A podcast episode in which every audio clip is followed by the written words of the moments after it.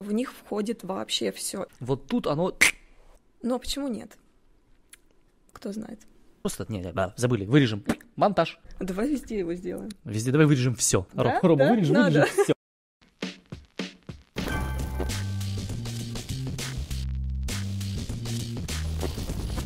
Дорогие товарищи и господа, всем здравствуйте. С вами вновь подкаст «Омск сцепление». Мы говорим о том, как люди формируют горизонтальные связи, как комьюнити работают для достижения больших красивых целей и каким образом сделать так, чтобы с твоим соседом, братом, соседом по квартире можно было сделать что-то большее, чем ты сам. У нас в гостях бывают разные самые люди. У нас были люди от бизнеса, у нас были люди от сферы IT, где комьюнити в принципе очень сильная. И пришла пора нам поговорить о том, что является по-настоящему важным, цепляющим и добрым.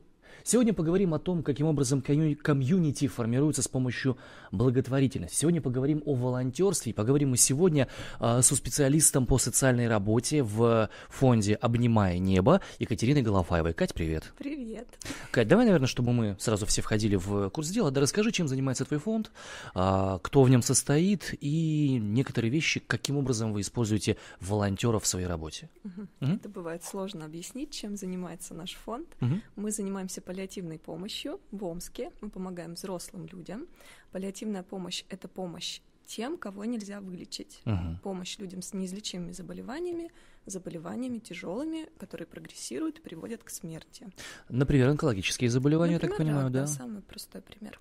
Вот, я так понимаю, что, в принципе, с него и началась история э, этого фонда, потому что вы а, в больнице какой-то, в как раз 17-й в городской 17-й городской, да, да, да, да, Да, да. мы начинали оттуда. Сейчас мы работаем и в 9-й городской больнице, Мгм. и сейчас у нас открылась выездная паллиативная служба при поддержке президентского гранта. Мгм. Вот, поэтому сейчас мы приезжаем прямо домой к пациентам, разговариваем, обучаем, помогаем, консультируем, Мгм.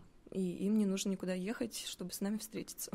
Ага, получается, что, да, раньше была, я так понимаю, проблема, потому что не все люди могли э, находиться в центре паллиативной поддержки, приходилось их некоторых отправлять домой, а дома, допустим, родственники не совсем понимали, как это нужно делать. Да, обычно это проблема. Если человек тяжело болен, ему трудно выбраться из дома, а его родственник, соответственно, тоже не может никуда поехать. Потому что ему он нужно- ухаживает за ним, Да, да. он ухаживает, он не может отлучиться. И сколько лет, получается, фонд действует вот в таком формате? А наш фонд существует уже три с половиной года. Мгм. Вот. А, В таком формате, в формате выездной службы мы работаем всего два месяца. А ты с ним сколько, с этим фондом, с нашим? Три с половиной года. С самого начала, да? Да. То есть ты участвовала в организации его, да? Да, даже участвовала в, на этапе задумки фонда. Я Наталья Налимова открыла фонд, и я с ней знакома была еще до этого. Мы работали вместе в другом фонде, Мгм. и э, мы все вместе вот с, с коллегами, с теми, кто э, работал с самого начала в фонде. В общем, эта идея была совместная, скажем так. Слушай, ну а, тебе, если не секрет, сколько лет? 32 года. 32 года. Ты великолепно выглядишь. Спасибо. Вот. а, Я со стороны подумал бы, что тебе лет, ну, 25, наверное, плюс-минус, да. А, Уважаемые э, участники фем-движения, это не подъезд, не подкат, это просто, чтобы понимать, сколько человек ходит по земле. А, вопрос такой. Но что-то же тебя привело к созданию, во-первых, к вступлению в тот первый фонд Мгм. и к созданию с нового какого-то, да? А ты анализировал когда-нибудь причины, по которым это произошло? Было ли это какое-то событие конкретное? Или это было, а, ну вот, что? Этот вопрос мне часто задают в первый фонд, в первую некоммерческую организацию, куда я попала. Мгм. Я попала случайно. Я просто искала работу, хотела заниматься чем-то полезным и увидела, что есть вакансия специалиста по социальной работе. Я не специалист по социальной работе, у меня другая профессия, но мне стало интересно, плюс организация находилась в соседнем доме. Почему бы не сходить, подумала я. Пришла и попала на собеседование к Наташе, вот, которая сейчас руководитель нашего фонда. Мне очень понравилось собеседование, я осталась, и оказалось, что это работа моей мечты. Я обожаю свою работу, я хочу работать и дальше в сфере некоммерческой, в некоммерческой сфере. Мгм. Вот. а, И это лучшее, что можно было только придумать. Можешь вспомнить первое задание, которое тебе поручили делать в фонде, в новом? А, кстати, я помню. Помнишь, да, расскажи. Это было ужасно. Я думала, что мне нужно будет работать с людьми, я понимала, что, каковы мои обязанности, но почему-то Наташа попросила меня обзванивать организации и просить эти организации оказать нам помощь, купить подгузники для детей, которые в них нуждаются. Ага. И меня просто в ступор это повергло, я под... ну, это холодные звонки, да, вот это вот что-то О, такое. это жуть, да. Как... Да, что-то страшное. Я стала звонить, я не знала, что говорить, и через несколько часов я уже освоилась, я уже знала, что говорить, я уже не обращала внимания, когда меня посылали. Вот. Но оказалось, что это было что-то, видимо, тестовое. Дальше таких предложений поступало. Другие люди занимались подобными задачами более профессионально, потому что это можно делать более профессионально, не просто через холодные звонки. Вот. Видимо, это что-то было Проверка такая, да? Да, какая-то проверка, не знаю. Слушай, ну ты интересная штука на самом деле получается. Ты до начала нашего интервью рассказала, что ты не очень любишь вот это вот, вот, вот это вот все. А при этом твоя работа, я так понимаю, заключается во многом. Хорошо, подожди, не буду тогда придумывать. Сейчас в чем заключается суть твоей работы? Сейчас и раньше моя работа заключается э, в консультировании людей, которым нужна помощь. Я работаю непосредственно с пациентами, uh-huh. с их родственниками, я обучаю их, я помогаю им. На самом деле, а, а, когда я задумываюсь над тем, каковы мои обязанности, именно как специалиста по социальной работе, оказывается, что в них входит вообще все. Иногда мне нужно срочно оказать человеку юридическую помощь, иногда ему нужна психологическая поддержка прямо сейчас. Иногда это какие-то задачи, связанные с работой фонда. Ну, например, mm-hmm. не знаю, что-то по работе офиса. И я все это делаю, и потому мне и нравится моя работа, что мне не нужно заниматься изо дня в день одним и тем же. Каждый день это новые задачи, и я не перестаю удивляться. Уже три года прошло, ага. да, как мы открыли фонд, и ну, не прошло еще и недели, когда мне не пришлось бы столкнуться с какой-то новой задачей. То есть, чтобы ее выполнить, мне нужно чему-то научиться, что-то освоить, что-то почитать, что-то узнать. Слушай, ну я думаю, что один из тоже, наверное, частых вопросов для тебя паллиативная помощь это помощь людей, которые заведомо безнадежны, да. которым уже определено uh-huh. и некоторым определен срок, некоторым uh-huh. определено время, которое им там отведено, uh-huh. а, некоторые наверное, я сейчас скажу криминальную вещь, но я читал об этом, могут вызвать физическое отвращение из-за какого-то внешнего вида, из-за состояния, uh-huh. из-за чего-то еще. А, ну, тема такая, да, мы понимаем. И ты при этом говоришь, что это работа мечты. Да, это работа мечты. Но, во-первых, э, что касается ухода из жизни, никто из нас не знает, когда мы уйдем из жизни. Э, ну? Я не знаю, кто уйдет раньше из жизни. Человек, с которым я работаю, угу. может быть, он через месяц, через год уйдет из жизни. Этого не знает никто, даже его врач. Ну, абсолютно никто. Угу.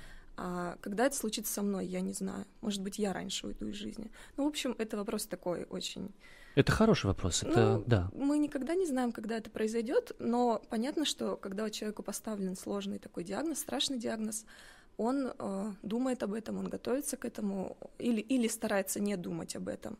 Но мы, все, кто его окружает, и мы, специалисты, мы понимаем, что несмотря на то, что спасти его нельзя, нужно сделать так, чтобы оставшийся отрезок его жизни был максимально комфортным, э, как минимум комфортным, да, и как максимум может быть радостным. Это вполне возможно, почему нет?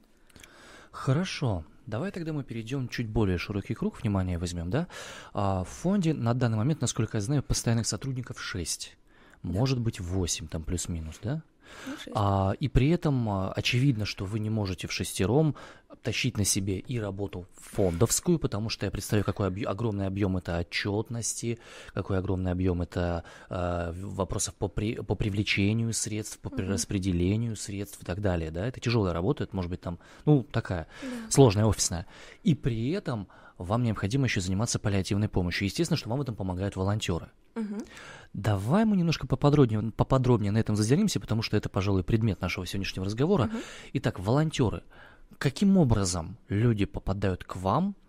И что ты можешь сказать про портрет волонтера? Есть ли у тебя такое внутреннее представление? Можешь ли ты, глядя на человека, допустим, или поговорив с ним на 15 минут, сказать, вот он волонтерство вытянет, а вот он волонтерство не вытянет? Как они приходят? Да. Приходят по-разному. А, и, ну, чаще всего, конечно, обращаются люди, которые лично столкнулись с проблемой. То есть э, из жизни уходил родственник, это было тяжело, они знают, каково это, uh-huh. и теперь хотят помогать. Uh-huh.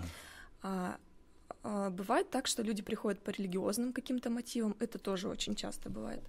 А, через сарафанное радио, то есть волонтеры рассказывают друг другу, точнее своим друзьям о том, чем они занимаются, и еще один мотив любопытства.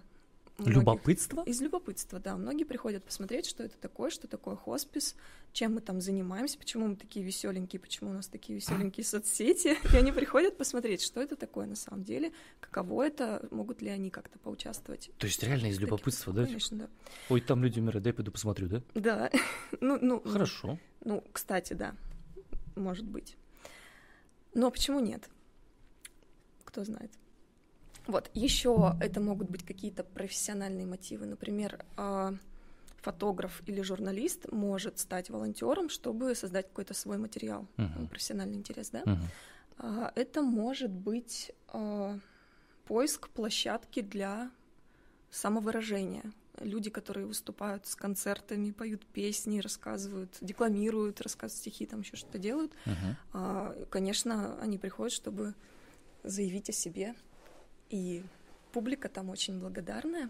Да. И они возвращаются потом снова. Угу. Ну, кстати, э, есть такой момент, мы сами приходим в профессиональное сообщество и сами рассказываем, мотивируем, привлекаем. А Наташа, наш руководитель, вместе с нашим психологом, угу. наверное, все университеты Омска э, посетили с лекциями, с рассказами о том, кто мы такие, что такое некоммерческая организация, потому что вообще очень мало, мало людей понимают, что да? такое третий сектор. Они знают, что есть бюджетные организации и коммерческие, а что такое некоммерческая организация, мало кто знает. Uh-huh. В общем, они делились этим и э, параллельно искали волонтеров, рассказывали студентам о нас и просили э, приходить, если есть какой-то интерес.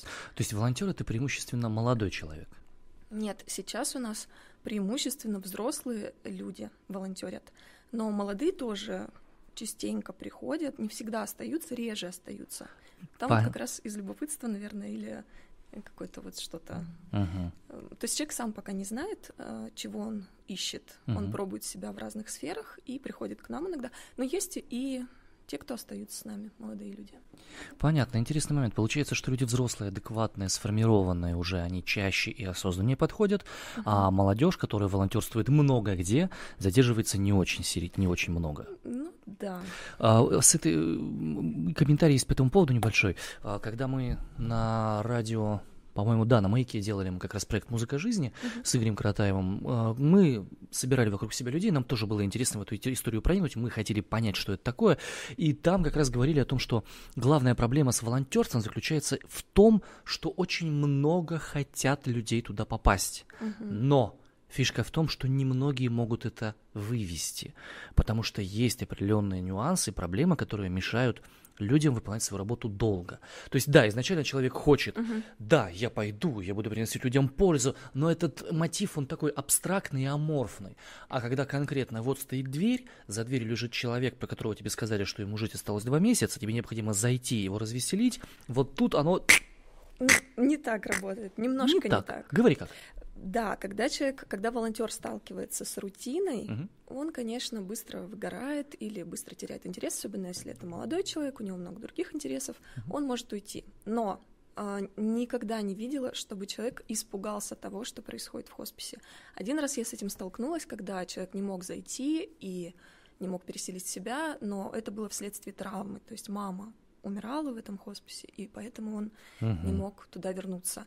Но никогда, вот в начале, да, ты сказал, что может быть обезображено лицо, да, у человека, или он как-то выглядит странно, или запах странный. Ну, тело. да, очень медицинские моменты, конечно, да, это да. понятно. Но э, самое интересное, может быть, если бы мы столкнулись, если бы я столкнулась с этим где-то на улице, где-то в транспорте, возможно, я бы испытала гамму эмоций uh-huh. различных. Uh-huh. Хотя нет, на самом деле, я тоже анализировала в силу того, что у меня такая профессия, я, наоборот, понимаю, что происходит, и mm-hmm. вот, ну, короче, меня это не пугает. Вот, а, люди боятся того, чего они не видели. Пока ты не столкнешься с этим человеком, пока ты его не увидишь, тебе, наверное, страшно, возможно, страшно. Но если ты... я всегда говорю, приходите, пожалуйста, я вам все покажу, я вам все расскажу, вы зайдете, познакомитесь с этими людьми, и поверьте, вы не испугаетесь так и происходит. Когда человек лично приходит, знакомится, он видит, что это улыбающиеся люди, что это люди, которые ну, э, это максимальная отдача. Ты сказал человеку два добрых слова, а он благодарит тебя пять минут после этого, потому что ему очень одиноко, ему очень скучно, ему сложно, а тут ему улыбнулись, обратили внимание, выслушали его. Угу.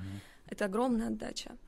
Вот. И, э, ну, короче, эти страхи уходят куда-то, я не знаю, на задний план. Даже если что-то с ним не так, с его телом, Почему-то это не бросается в глаза, почему-то это не пугает, почему-то, когда ты непосредственно, даже не, неожиданно, да, если ты вдруг открыл дверь и вдруг ты не ожидал и увидел, почему-то ты вдруг понимаешь, что на самом-то деле это не страшно.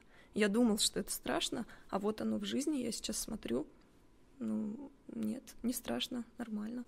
Есть ли потребность в волонтерах постоянная какая-то? Есть ли необходимость их привлекать? Если есть, то, ну, скажи примерно какая и как вы это делаете?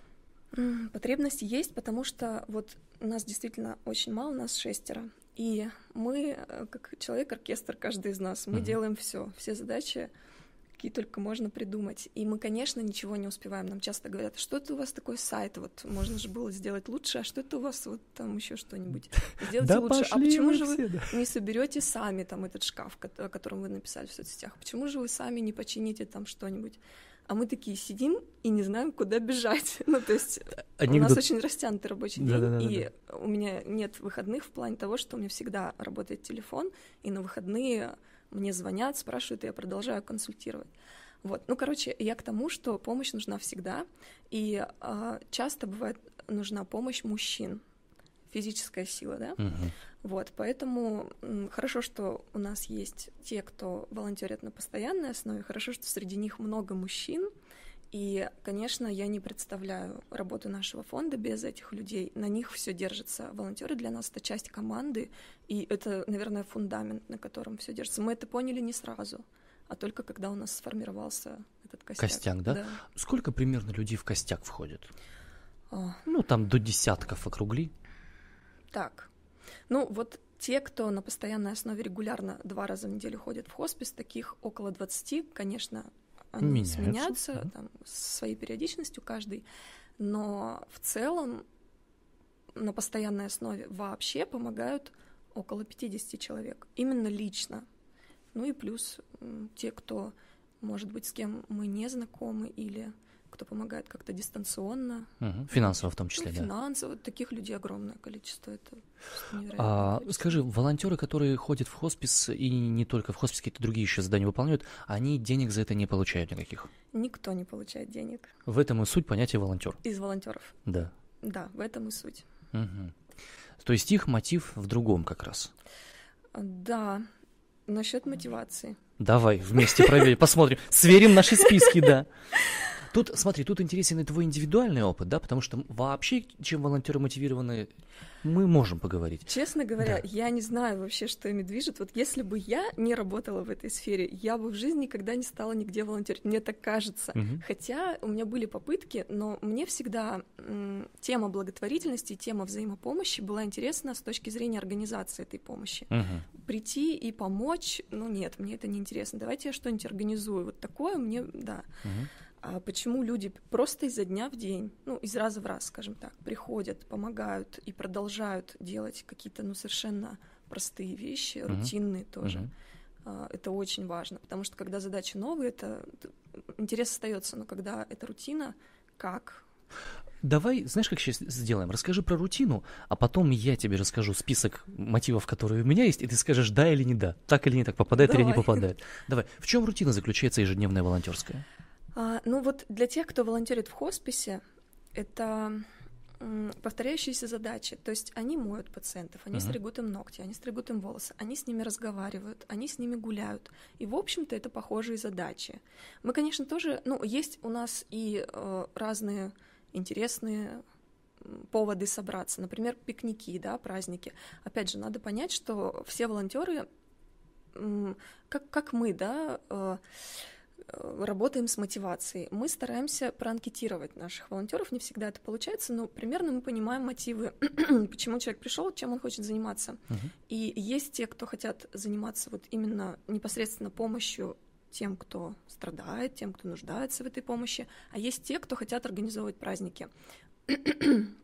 или те, кто хотят заниматься фандрайзингом. Мгм. И мы стараемся их занять Попей, таким слушай, да. образом, чтобы им было, в общем, комфортно. То есть подбираете задачи под людей, да? Да, то есть мы их приглашаем туда, где им будет интересно. Мгм. Есть такой момент, что каждый волонтер готов участвовать со своей периодичностью. То есть есть те, кто изо дня, из недели в неделю приходит регулярно, по вторникам, например. А есть те, кто появляются раз в полгода и говорят, ну что там у вас новенького, я Та-дам, хочу. да. И мы говорим, а вот давай вот это вот, пожалуйста, сделай. Ага. Вот. Есть те, кто не помогут, пока мы не обратимся. Например, автоволонтеры. Они говорят, вот у меня есть машина и время иногда есть.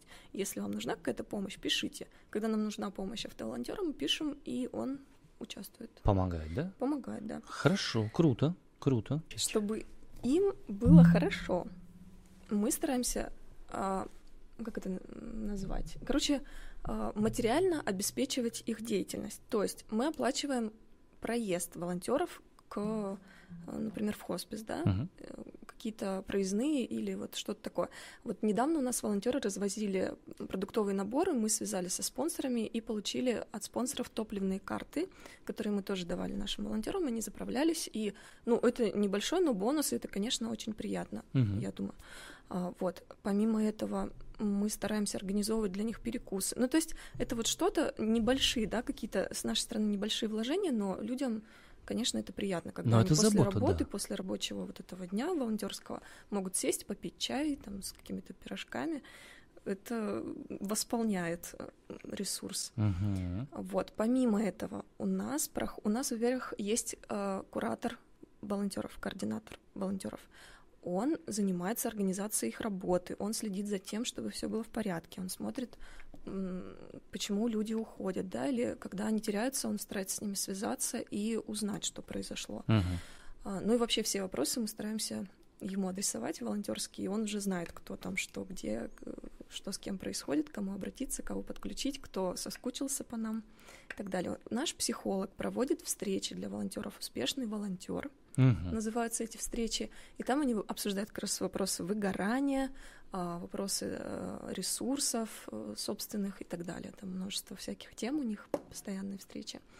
А, Мы планируем совместные выезды с волонтерами, а, может быть, куда-то на природу, чтобы просто общаться, отдыхать и отвлекаться да, от непосредственных задач, которые они делают изо дня в день. А, Мы обучаем наших волонтеров Чему? а, У нас есть школа ухода, мы обучаем их уходу. за Самим механикам, да. Да. Ну, как сестринское дело, условно Да, да, говоря. да.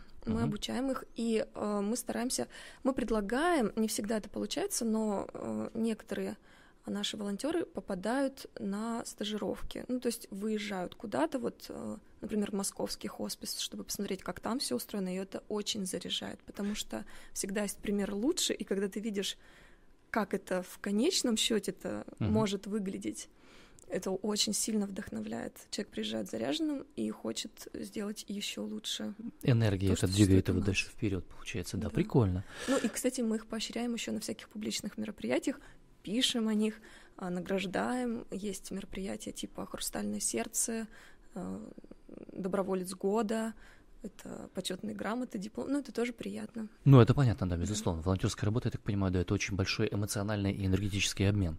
Как Да. иначе, да? Да. Так, э, ты сейчас рассказывала, мне интересно, а сколько, э, можешь ли ты вспомнить человека, который более всего находится у вас э, среди волонтеров? М, Дольше всего, Дольше всего. да. Ну, или, скажем, кого ты дольше всего знаешь.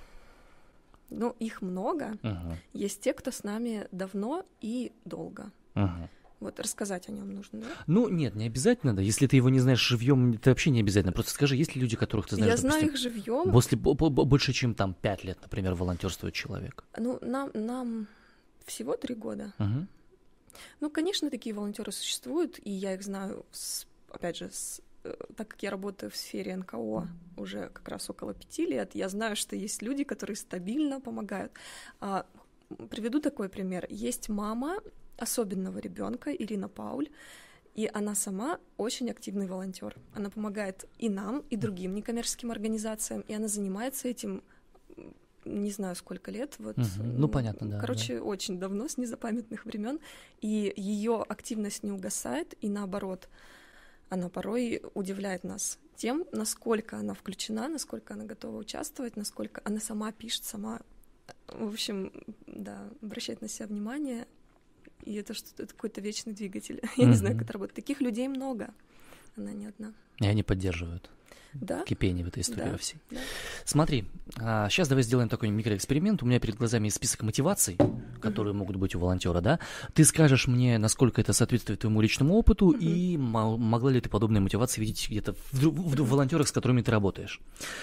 В первых строках, да, а, мотивы компенсаторные, то есть, то, то есть человек э, хочет решить свои собственные проблемы и ждет ответную помощь, улучшение собственного самочувствия и, быть может, преодоление чувства одиночества. Ну, Такие волонтеры не приходят. Не они, приходят. они говорят, помогите, пожалуйста. Я, когда у меня все наладится, обязательно приду и обязательно помогу. Возможно, они и приходят, я просто не сталкивалась. Ага. Но чаще всего, ну, человек просто, когда он получает помощь или когда он в ней нуждается, он абсолютно искренне это говорит, что если вы мне сейчас поможете, я потом буду вот прям в первых рядах. И мы, конечно, не ждем от него этого. Мгм. И мы, конечно, понимаем, чем вызвана такая его реакция. Просто это чувство благодарности, на самом деле, он хочет так отблагодарить. Мгм. Но вот Хорошо, нет. дальше, да. А, мотивы идеалистические. Желание способствовать изменениям в обществе, быть социально полезным, помогать нуждающимся, отвечать на добро добром, а, ну а также моральный долг и сочувствие. Да, таких много. И вот мне кажется, как раз религиозная тема сюда. Мгм, мгм. Те, кто очень увлечен религией и спасением души. И, ну, ну, ну, это, это серьезная тема, да? Это важно для этих людей, это, безусловно, те, для важная есть, история. есть люди, для которых это очень важно, э, помощь другим. Через это они служат Богу или, ну вот, в общем, духовное развитие у них Мгм. происходит именно через служение другим. Таких очень много людей, и э, помимо того, что они приходят к нам, они, они организуют свои какие-то акции, э, движения. В общем, они довольно самостоятельны в этом всем. Мгм. Мотивы выгоды. Получение связей, э, проба себя на пути к карьере, приобретение дополнительных знаний, умений, навыков, расширение опыта, общественное признание. Мне кажется, такие, таких людей мало, может быть, они есть. Наверное, вряд ли их слишком много, наверное, их совсем немного, Мгм. но зря, потому что это сфера, в которой можно все это получить. Ее можно использовать, а я не вижу в этом ничего плохого. Ну да. Почему бы не поволонтерить ради э, создания каких-то, ну, ну короче, Ну, знакомств? нетворкинг, знакомств да, моментов, да. Это здорово. Прикольно. Ага. Стоит обратить на это внимание. А, мотивы э, личностного роста, самореализации, самосовершенствования, развития самосознания. Ну, наверное, большинство людей вот как раз э, чувствуют что-то такое, когда они уже все попробовали или не все попробовали, но им кажется, что саморазвитие протекает через какие-то такие вещи, благотворительность. М, Наверное, это не только благотворительность, но первое, что приходит на ум, благотворительность. Вот. Больше людей, которые готовы от, ну как, больше людей, которые делают вот эту вот волонтерскую деятельность от избытка или от недостатка. Грубо говоря, на моем опыте э, я сталкивался с людьми, с очень богатыми людьми, которые Мгм. занимались волонтерской деятельностью. То есть сегодня он, допустим, а, занимается нефтяной фирмой, там какой-нибудь там руководит ее, да. Завтра он часть прибыли этой нефтяной фирмы перенаправляет на адресную поддержку конкретному человеку, который э, болен там э, боковым э, тем самым э, Амиотрофическим склерозом. вот именно, вот, вот именно этим, да. И есть люди, которые сами находятся в не очень хорошем состоянии, да, допустим, живут на съемной квартире мгм. где-то там, или Мгм. не на съемной, там, в общаге или где-то еще. И для них способ повзаимодействовать вот в этой сфере это как раз способ почувствовать себя живым и понять, что ты нужен. Вот что? Ты знаешь, Каких мне больше? кажется, тема интересная.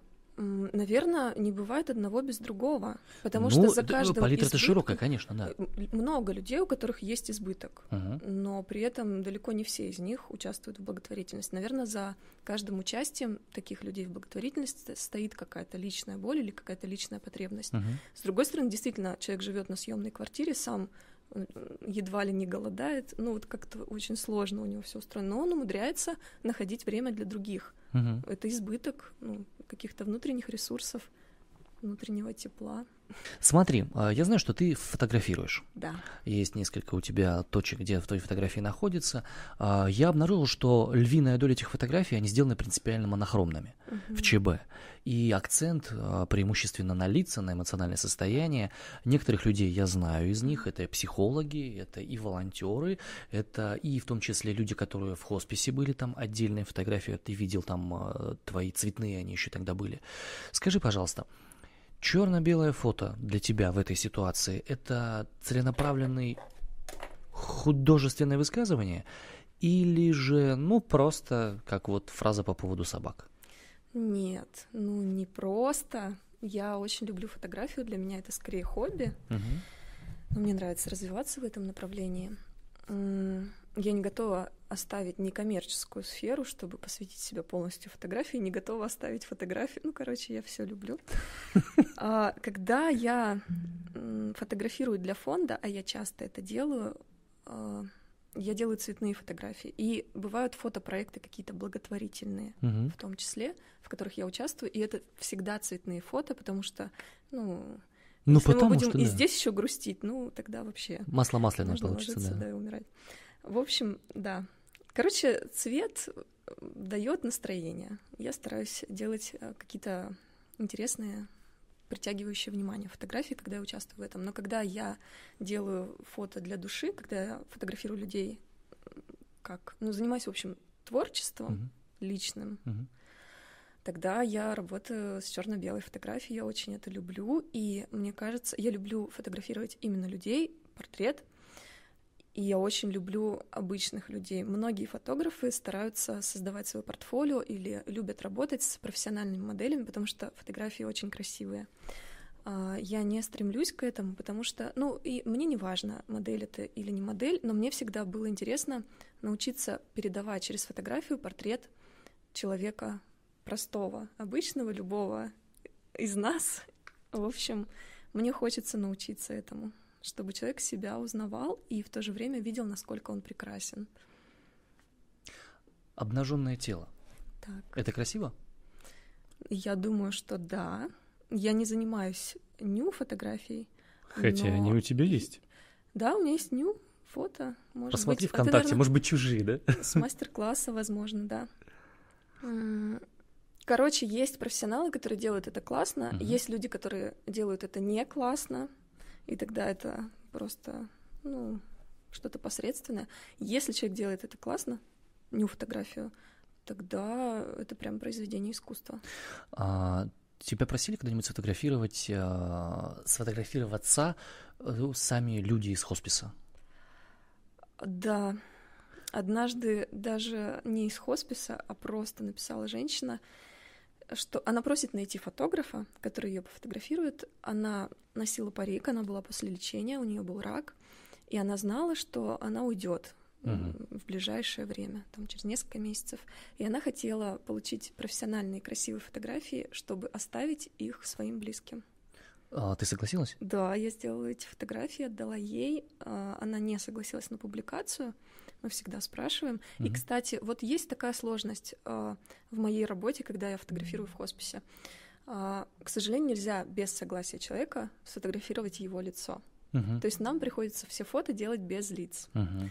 И как передать-то, что ничего страшного там нет, и что люди там очень классные, uh-huh. если ты не можешь их сфотографировать. Это сложная задача. О чем вы говорили с этой женщиной, когда ты фотографировала ее? А, о чем-то очень отвлеченном. Она рассказывала. Вообще, люди, с которыми я общаюсь в хосписе, ну, неважно, да, моя работа, когда я прихожу в хоспис и консультирую, или когда я фотографирую, по большому счету, это просто мое взаимодействие с человеком. Uh-huh. И всегда люди рассказывают о своей жизни. Им хочется разговаривать. Они вообще пожилые люди, с ними почему-то никто не разговаривает. Они хотят разговаривать, они любят общаться. А, даже те, кто не нуждаются в паллиативной помощи. Я тут тоже с фотопроектом ездила в семьи, одинокие пожилые бабушки там были. И пока фотограф работал, мы там совместно с другими фотограф, фотографами это делали, я старалась разговорить бабушку, пообщаться и так далее.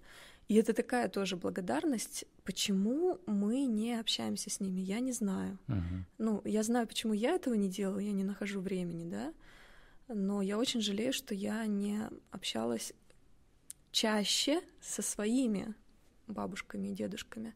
Ну, почему все остальные этого не делают, сейчас мне стало непонятно. Мне было это понятно до того, как я стала этим заниматься. Приведу цитату с твоей страницы. Давай. Прокомментируешь ее.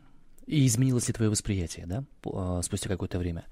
А, если тебя обвиняют в том, что ты слишком подавлен или слишком незащищен, значит, ты все делаешь хорошо, потому что наша культура самая дерьмовая и безнадежная культура, пытающаяся избежать всего неопределенного и гнетущего, что само по себе вызывает тревогу из-за отсутствия результата. Мы слушаем по радио самое немысливое вранье, смотрим на бессмысленные лица знаменитостей и отчаянно пытаемся обо всем забыть. Восхитительно. Это Том Йорк. Мой любимый исполнитель. Я очень люблю Radiohead. По-моему, это гениально. Я не знаю, как короче и точнее сказать, выразить то, что я чувствую в целом в жизни своей, и то, о чем он поет в целом. Mm-hmm. Короче, это резонирует, да. Ну, резонирует. Я не знаю, что тут еще добавить. Крип песня не про тебя? Как? Крип. Если Radiohead. I'm a creep, I'm a, a weirdo. Да нет, наверное. Нет. Не знаю. Ну, это, это такая слишком попсовая их песня. Ну да, согласен. Я люблю... Да задолбали уже, простите, если... Что-то не очень популярное. Есть ощущение, что люди, которые занимаются благотворительностью, может быть, это ощущение ошибочное, что люди, которые занимаются благотворительностью, они судорожно хотят, чтобы их любили. И или были им благодарны. Если я ошибаюсь, я ошибаюсь. И я себя отлавливал на этом ощущении, uh-huh. когда я делал проекты на радио. Uh-huh. Я искренне отдавал себе в этом отчет. Что я хочу, чтобы моя работа на радио была не просто там, эй, симпатичные веселушечки какие-то, да, а чтобы я что-то, ну, ну, сделал. Ну вот, ну, ну по-настоящему, какую-то конкретную живую помощь. Не просто вот там буковки в эфире, uh-huh. а... Uh-huh. И да, почувствовать благодарность за это, мне казалось, это достаточная плата что угу. мне благодарны за это. Угу. У тебя как? Слушай, ну вопрос такой сложный, очень терапевтичный. Да, вполне. Когда я шла в эту сферу, абсолютно точно мной не двигал такой мотив, но мной двигал другой мотив. Меня меня очень огорчала бессмысленность работы в коммерческой сфере или в бюджетной сфере. Я работала, ну, пробовала работать и там, и там. И мне казалось абсолютно бессмысленным все, что там происходит. Но когда я пришла в некоммерческую сферу, я поняла, что здесь все наполнено смыслом, потому что даже если ты сделал очень мало, всегда есть те, для кого это много, для кого это важно. Даже одно слово — может принести огромную пользу. Хотя в последнее время я часто чувствую, что я занимаюсь какой-то бессмысленной ерундой, переливаю из пустого в порожнее.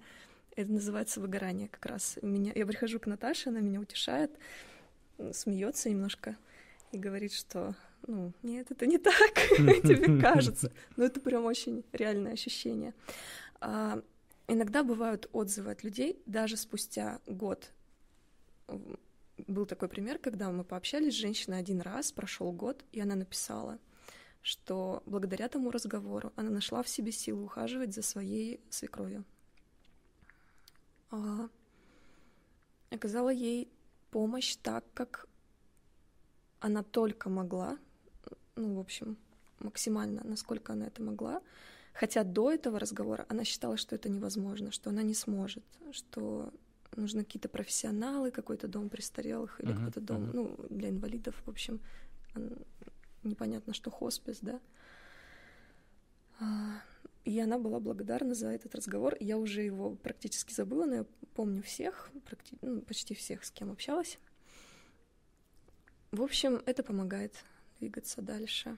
Оказывается, даже разговор дает силы. Вот вчера у меня был тоже отзыв, я прям очень благодарна человеку. Мы просто с ней поговорили, я сказала ей, что нужно делать. В большинстве случаев люди этого не делают. не ходят и не добиваются своих прав. Mm-hmm. Я ей рассказала, как это можно сделать, и, и вчера она мне написала, что она все это проделала и все получилось, и э, она благодарна. И я такая, ничего себе. А человек один, он ухаживает за своим лежачим, обездвиженным мужем, mm-hmm. и он нашел в себе силы побороться за свои права и добился соблюдения этих прав. Классно. Классно, классно. Изменения действительно имеют место быть, и реальность меняется.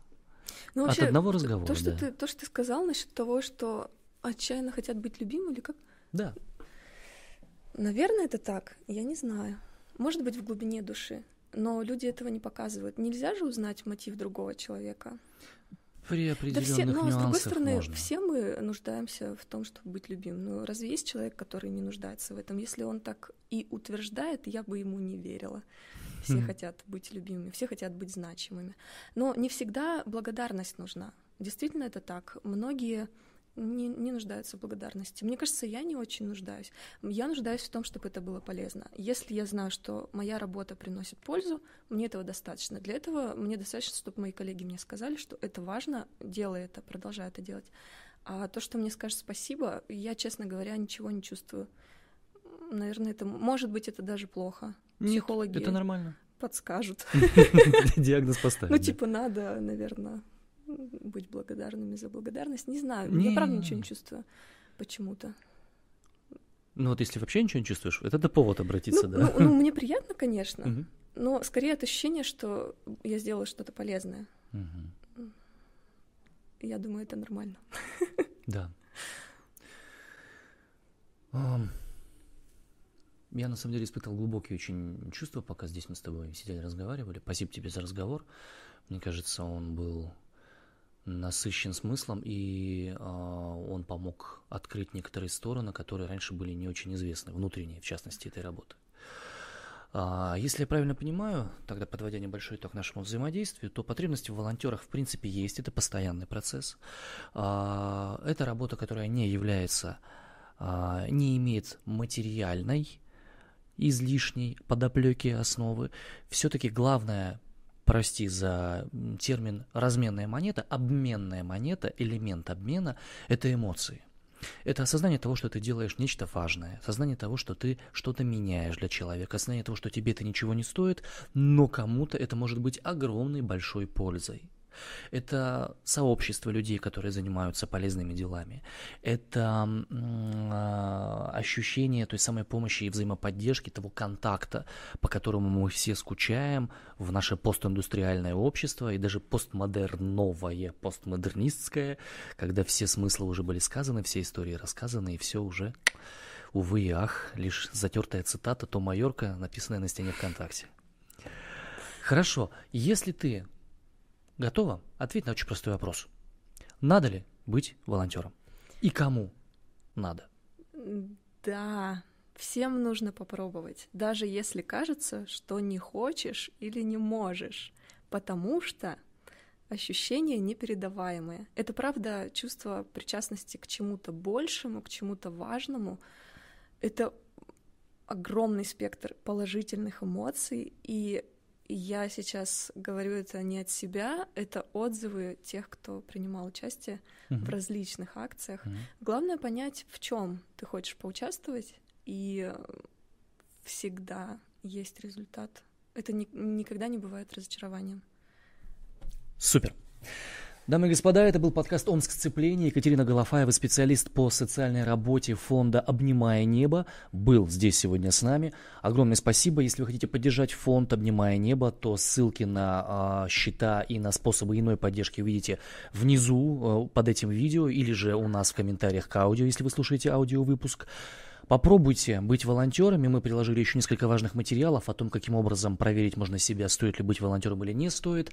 Ну и если вы чувствуете, что вы испытываете некое эмоциональное выгорание, мы тоже приложили несколько методик, каким образом это эмоциональное выгорание можно преодолевать. Спасибо за внимание, все было очень вкусно. Катя, респект тебе, уважуха. И, ну, в общем, до встречи, до встречи на просторах. Спасибо. Спасибо.